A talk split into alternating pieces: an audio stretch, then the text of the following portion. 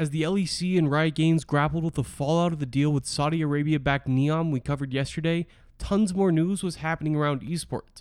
Here's a rapid fire rundown. But first, I'm Mitch Reams, and this is the Esports Minute presented by Esports Network. Where to start? Where to start? How about my favorite esport? For new listeners, that's Rocket League. The newly revamped Season X announced a partnership with Turner's E League.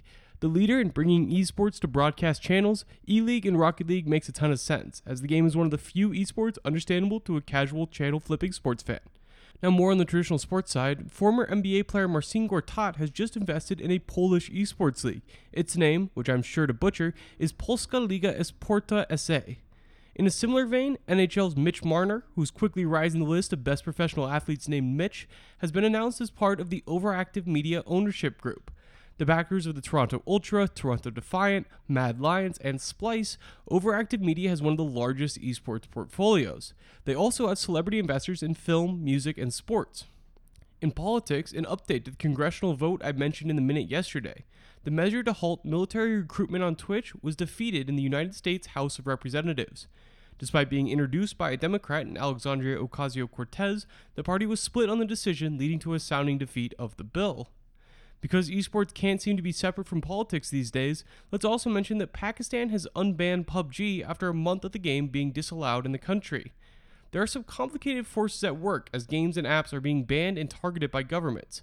We've seen that happen in China, India, Pakistan, and even the US with TikTok over the last few months.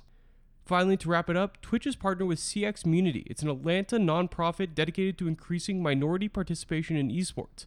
The new partnership will award esports scholarships to historically black colleges and universities, or HBCUs.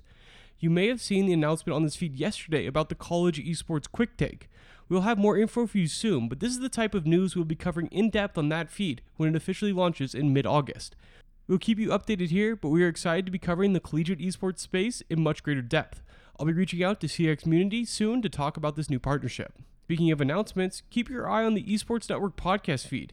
Esports Network on Wednesday announced the Gamer Hour, a new late night styled talk show focused on the intersection of digital culture and gaming.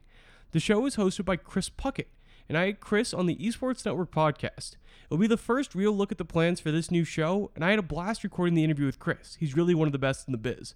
Check out that conversation on our sister feed, link below, or by searching for the Esports Network podcast.